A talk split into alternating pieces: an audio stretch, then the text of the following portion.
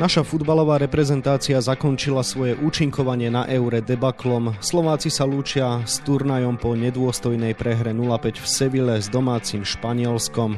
Viac si povieme v dnešnom podcaste Deníka Šport a športovej časti Aktualít Šport.sk. Príjemné počúvanie vám želá Vladimír Pančík. Na začiatku bolo víťazstvo 2-1 nad Polskom, po prehre 0-1 so Švédskom sme kľúče od 8-finálovej brány pustili na zem, no a výkonom v dueli so Španielmi sme ich ešte aj odkopli.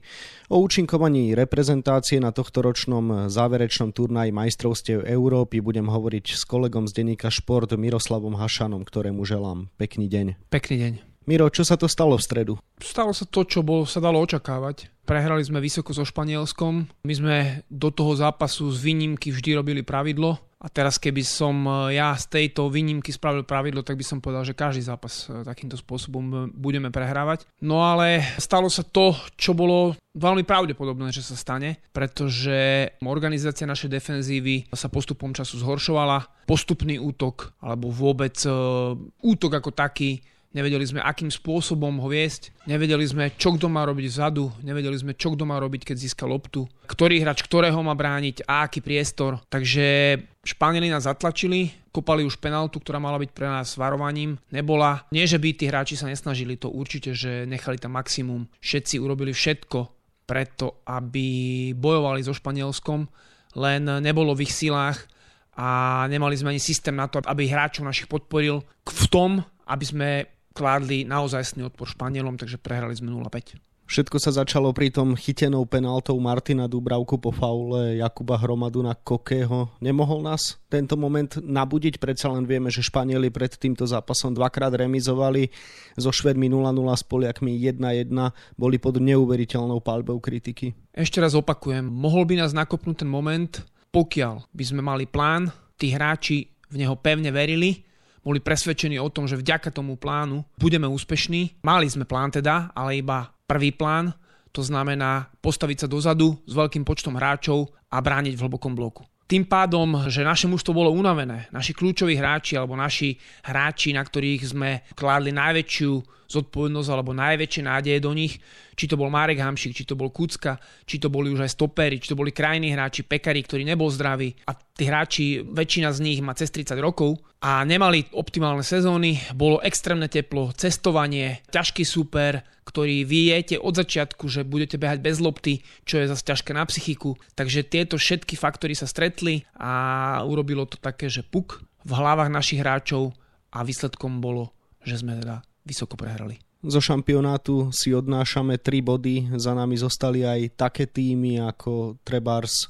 Turecko, Nováčik Severné Macedónsko, ale aj iné vyspelé futbalové krajiny, napríklad Rusko. Takže dá sa hodnotiť tento turnaj v kontexte výsledkov ako úspešný? No, ja predpokladám, že slovenský futbalový zväz to tak bude sa snažiť hodnotiť a bude to tak prezentovať budú vyťahovať asi pravdepodobne nejaké rebríčky FIFA a hovoriť o ratingoch a umiestneniach. Len treba sa spýtať fanúšikov, či sa im vystúpenie nášho mužstva páčilo, či chcú, aby naše mužstvo takto hralo, bez ohľadu na výsledky. Pretože Maďari v skupine smrti takisto bránili a hrali proti Portugalsku, Nemecku a Francúzsku, ale získali dva body, ba dokonca mohli postúpiť, neboli od toho naozaj ďaleko, keď v Nemecku proti Nemcom vlastne vyhrávali čo bol postupový výsledok pre nich, dvakrát dokonca. Ich organizácia hry s našou sa nedá porovnať, oveľa, oveľa lepší boli na tomto šampionáte a viaceré mužstva, ktoré patrili papierovo slabším tímom, tak e, dokázali prekročiť svoj tieň. Nám sa to nepodarilo z tohto pohľadu, ale to je môj subjektívny názor. Hodnotím naše vystúpenie ako neúspešné a obzvlášť preto, že nevidím svetlo na konci tunela, že by sme sa dokázali posunúť, že by sme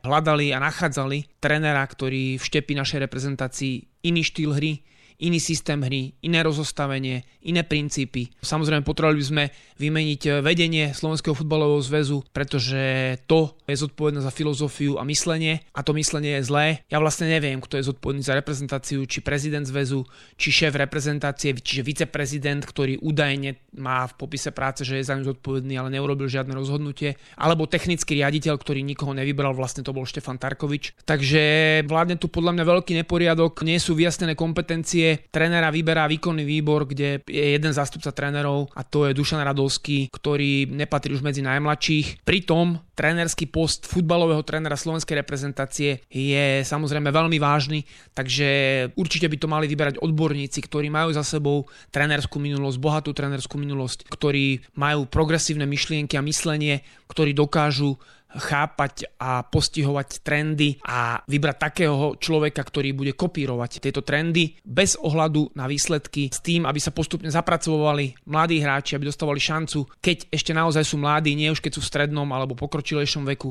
a tak ďalej a tak ďalej. Proste tých problémov v slovenskom futbale je veľa, takže z môjho pohľadu tento šampionát bol neúspešný. Štefan Tarkovič je pod palbou kritiky za herný prejav, ako si spomenul, nepáčil sa ani fanúšikom, kritizuje ho aj časť odbornej verejnosti.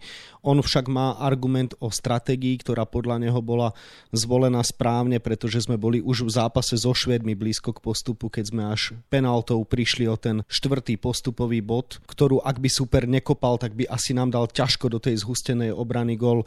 Nemalo byť predsa len na tomto turnaji všetko podriadené tomu úspešnému výsledku? Mne sa na to ťažko odpovedá. Skrátka, viackrát sme sa bavili aj v našich podcastoch. Toto nie je moja filozofia. Nemyslím si, že táto filozofia je správna. Dokážem pochopiť, keď niekto hrá z hlbokého bloku. A Atletico Madrid v zápasoch proti silným súperom hrá tak takmer vždy. Napriek tomu dokáže byť úspešné, lebo má jasný plán, čo bude robiť, keď loptu stratí, čo bude robiť, keď loptu získa, čo robí, keď bráni, čo robí, keď robí postupnú výstavbu útoku, ako sa správajú hráči, keď je rýchly protiútok, teda oni ho vedú, presne vedia, čo robia pri štandardných situáciách, pri rôznych taktických manévroch súpera, ktorí sa snažia otvárať priestory klamlivým pohybom, výrivým pohybom, ich vyťahnuť z pozícií. Takže ja nenamietam nič proti hlbokému bloku a proti tomu, že aj to je stratégia. Mne osobne sa to až tak nepáči, ale samozrejme, keď papier hovorí o tom, že hráme proti Španielom, dajme tomu, tak bolo by naivné a romantické a asi by to zle dopadlo, keby sme hrali v 38 stupňového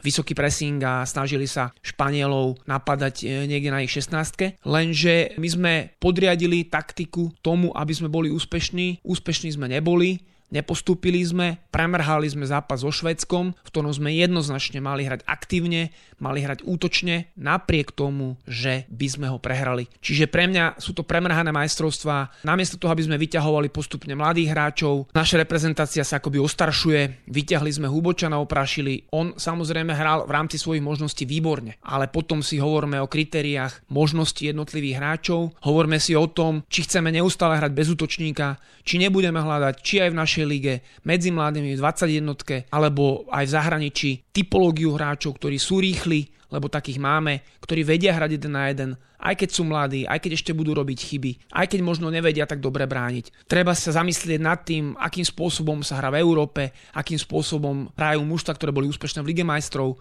akým spôsobom hrajú mužstva, ktoré sú najúspešnejšie na šampionáte, či by nebolo vhodné a dobre kopírovať ich. A samozrejme s tými kritériami, že my máme trošku iných hráčov, sme menšia krajina, nemáme taký výber, takže asi nebudeme ani očakávania naše tak vysoko mieriť, ale napriek tomu systémom môžeme tomuto mužstvu pomôcť. Naši hráči sú naši najlepší hráči, aj tí, ktorí tam boli. Neostali doma prakticky takí, ktorí by boli kľúčoví, ktorí by sami to zobrali na seba a rozhodli tento šampionát alebo zápasy na ňom. Takže treba sa zamyslieť, že čo vlastne chceme robiť, mať nejakú víziu, že akým smerom sa chceme ubrať a potom byť striktní v tom, aby sme naozaj tým smerom aj išli. Štefan Tarkovič predloží výkonnému výboru Slovenského futbalového zväzu hodnotiacu správu, čo by v nej podľa teba malo byť a hlavne sa pýtam na tú otázku trendov, na čo by sme sa teraz mali v tejto situácii ako prvé zamerať, aby sme už dokázali vylepšiť smerom ku jesenným zápasom kvalifikácie majstrovstiev sveta. Ono je to jednoduché, Marek Hamšik to povedal po zápase so Španielskom, že sme zaostali v ofenzívnej fáze, vo fáze, keď sme vlastne mali tvoriť, keď sme mali my útočiť. Aj to hneď vysvetlil samozrejme, že ťažko sa útočí, keď toľko veľa síl vás stojí bránenie. Čiže ono je to veľmi jednoduché. Samozrejme na papieri to bude vyzerať lahučko, ale v praxi to pôjde veľmi ťažko a bude to trvať dlho. Nebude to týždeň, mesiac ani rok. Ale čo by malo byť v jeho správe, teda myslím v trénerovej správe, v správe Štefana Tarkoviča, to už si musí zvážiť on, prečo nominoval aj zranených hráčov, prečo nominoval útočníkov, ktorí vôbec nedostali šancu Prakticky sme sadili iba na Ďuriša, ktorý v poslednej polsezóne na Cypre sa nepresadil. Nikdy predtým sa poriadne nepresadil v reprezentácii, nehral poriadne ani na majstrovstvách Európy, na majstrovstvách sveta ešte nebol samozrejme vo výbere. V kvalifikácii veľmi málo odohral. Prečo teda práve on mal byť, keď už útočník Žolíkovi? Akým spôsobom hrajú naše krídla, ktoré vlastne nie sú krídla, to sú normálni stredopoliari krajiny, viac menej určení na to, aby bránili, ako potom môžu útočiť, akým spôsobom chceme prekonávať supera, aká je podpora krajných obrancov, ktorý teda z tých našich krajných obrancov je ofenzívny, povedzme ako v Maďarsku Fiola, ktorý dal gol Francúzom a tých otázok je mnoho, mnoho, mnoho a hlavne mal by sa tým zaoberať výkonný výbor ako víziou smerom do budúcnosti, čo vlastne chceme spraviť preto, aby sme zastavili prepad slovenského futbalu, obrovský prepad a aby sme konečne začali sa posúvať vpred. Štefan Tarkovič má samozrejme obmedzený hráčsky materiál, to má každý reprezentačný tréner, niektorý viac, niektorý menej je ľahké kritizovať vždy, ktorých hráčov zobral a podobne, tak napriek tomu sa spýtam, že či sú nejakí hráči podľa teba, ktorí šancu nedostali a mali by okamžite dostať šancu, pretože nám môžu pomôcť v tom progresívnom nastavení. Treba sa pozrieť trošku aj do Slovenskej lígy treba sa pozrieť na typológiu hráčov, aká tu je, pretože ak máme v 21. Kapralika, ktorý proti Fínsku skončí zápas 2 plus 2, ktorý je kľúčovým hráčom Žiliny v posledných zápasoch uplynulého ročníka a je to ročník 2002 a je extrémne rýchly, bude sa rýchlosťou rovnať špičkovým hráčom európskym a fyzicky je už pripravený. Samozrejme je veľa toho, čo ešte nevie tento hráč. Tak jednoducho musíme sa o ňom aspoň baviť. Musí sa ocitnúť v hľadačíku slovenského reprezentačného trénera a potom sú tu aj ďalší hráči, nielen zo Žiliny. Na ľavej strane v druhej lige hra Galčík, ktorý má potenciál takisto svetových parametrov. Samozrejme nemusí sa mu to podariť, že ho naplní, ale aj u nás sa dajú nájsť hráči, ktorí sú rýchli, ktorí sú fyzicky silní a ktorí veľmi dobre organizovaní dokážu byť konkurencieschopní na európskej scéne. Možno nie Nemecku, Belgicku, Taliansku, ale krajinám ako Švédsko určite vieme konkurovať, takže treba ich hľadať, týchto hráčov, treba systém hry našej, rozostavenie upraviť tak, ako to vyhovuje našej hráckej typológii. Prestaňme už rozprávať o tom, že musíme hrať hlboký blok, lebo nemáme na to typologických hráčov vhodných. Naopak, Chelsea vyhrala Ligu majstrov rozostavení 3-4-3. Je to systém, ktorý absolútne vyhovuje slovenskej reprezentácii, pretože máme alebo dokážeme nájsť troch vynikajúcich stoperov alebo výborných stoperov alebo konkurencieschopných stoperov na čele so Škriňarom, ktorý má svetové kvality. Dokážeme dopredu dostať troch ofenzívnych hráčov, ktorí sa oveľa lepšie budú vedieť vyrovnať s defenzívnymi úlohami, pretože budú vysoko, budú to mať bližšie k bráne. Či už to bude aj Kucka, aj Hamšik, ktorí ešte stále majú reprezentácii čo dať. Možno nie už na celé zápasy, ale na isté úseky alebo na niektoré vybrané zápasy. Ten systém vyhovuje hráčom ako je Mak, pretože ho odbremení od defenzívnych povinností, kde on nie je doma, naopak dodá mu viac síl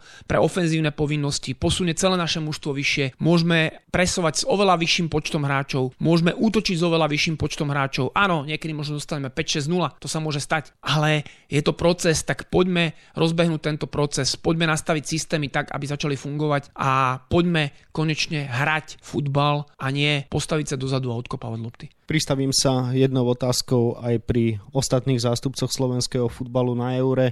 Na šampionáte sa predstavili aj hráči z našej ligy. Andrá Šefer dal gol Nemecku za maďarskú reprezentáciu.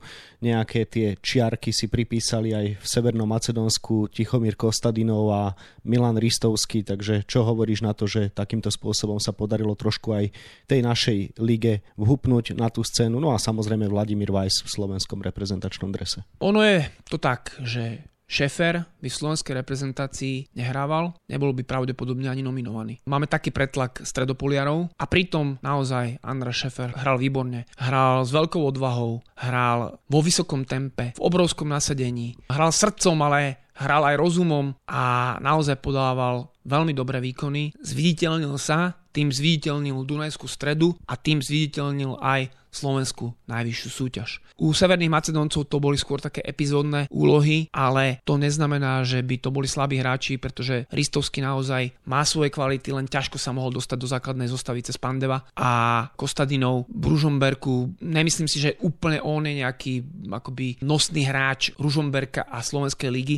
Napriek tomu dostal minúty, takže aj to je pozitívna správa. No a Weiss mohol tých minút pokojne dostať viac. Ťažko už to bolo proti Španielom, keď títo boli rozbehnutí, vyhrávali, hrali s nami ukazovačku a bolo to také naozaj taká korida, krotenie býka a iba diváci mohli kričať ole, takže tam už ťažko mohol Vajs niečo spraviť. Má také veci, ktoré slovenskí hráči nemajú, vie hrať smerom dopredu, vie, kde je bránka, vie, kam poslať kolmu prihrávku a to sme väčšinou vlastne hrali bez útočníka a ťažko viesť kolmu hru, ťažko hrať kolmo, keď nemáte vpredu vlastne hráča. Boli tam mnohé taktické proste lapsusy, keď sme proti Švédom nepomohli Šatkovi a nepomohli defenzíve, keď Izak si začal padať z útoku smerom opačným, ako sa viedol útok a bol veľmi nebezpečný. Neprišla žiadna reakcia z lavičky, čiže po taktickej stránke tam boli rezervy, no ale späť k tým hráčom, takže je to fajn, že na šampionáte dostali svoje minúty a že takýmto spôsobom zviditeľnili Slovensku najvyššiu súťaž. Šampiónat teda pokračuje bez slovenskej reprezentácie, tak kto podľa teba má dnes najlepšie rozohrané karty.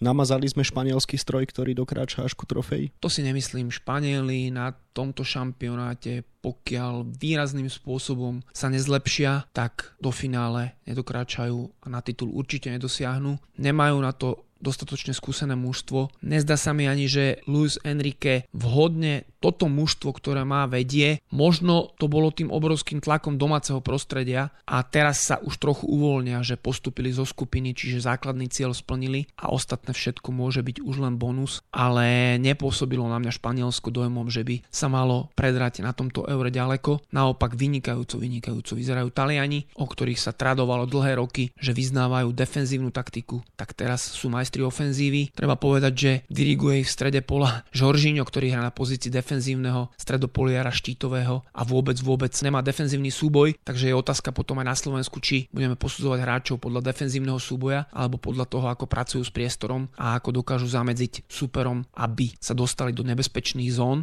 Výborne hralo Nemecko proti Portugalsku, to bol fantastický jeden zápas, e, fantastický to bol koncert nemecký, lenže Nemci hrajú s Angličanmi, to bude veľmi ťažký samozrejme súboj, ale po taktickej stránke, po strategickej stránke Nemci patria k špičke. Naopak naopak Francúzi sa mi až tak nepačia, ale majú toľko talentu, toľko kvality v mužstve reprezentovanej Mbappem, Benzemom, podporovanej Griezmannom, Pogbom. Trošku sa mi nepačí ich defenzíva, ale samozrejme Francúzi budú rásť so silou protivníkov a s dôležitosťou zápasov, lebo sú to majstri sveta, takže sa môžu dostať ďaleko. Belgicko má výborného trenera, výborných hráčov. Tiež neviem úplne, či sú momentálne na optime svojich možností, skôr to bolo na majstrovstvách sveta, ale Belgicko Belgičania môžu ísť ďaleko. Angličania tiež sa mi zdajú taký, nie je to úplne ono, nedokážu byť dominantní, nedokážu vnútiť superovi svoj štýl, či ešte neodkryli všetky karty, uvidíme. Playoff sa začína, začína sa nová súťaž, nový turnaj a tie mužstva, ktoré majú kvalitu a boli možno aj unavené z dlhej sezóny, covidovej sezóny,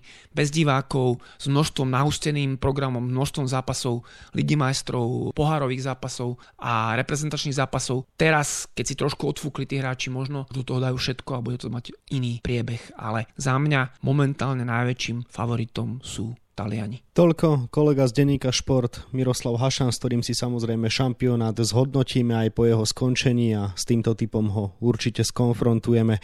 Miro, ešte raz ďakujem za rozhovor a želám pekný deň. Pekný deň. Európskemu šampionátu sa viac venujeme na webe Športdeska a takisto v denníku Šport. V jeho dnešnom vydaní nájdete aj tieto témy. V útočení sme boli jaloví, nevedeli sme súperovi ublížiť. Vieme podržať loptu na polovici, kde si ju posúvame do šírky, ale to nestačí. Hovorí nám Margo našich vystúpení na Eure v tradičnej rubrike Priama reč bývalý tréner reprezentácie Jan Kocian. Som trpezlivý, chcem zostať v zámorí, bojovať o NHL tvrdí 26-ročný hokejový útočník Marko Daňo, ktorý sa stále podľa svojich predstav nepresadil vo Winnipegu, aj preto, že jeho predošlú sezónu poznačila zlomenina ruky. Po vypadnutí našich futbalistov na Eure môžu fanúšikovia slovenského športu preladiť na cyklistiku. Už zajtra sa začína Tour de France aj s naším Petrom Saganom, ktorého cieľom bude po úspechu na Gire a slovenských majstrovstvách získať zelený dres. No a na 28 stranách je toho samozrejme oveľa viac. Scenár dnešného podcastu sme naplnili a zostáva nám sa už iba rozlúčiť. Ešte pekný deň vám od mikrofónu želá Vladimír Pančík.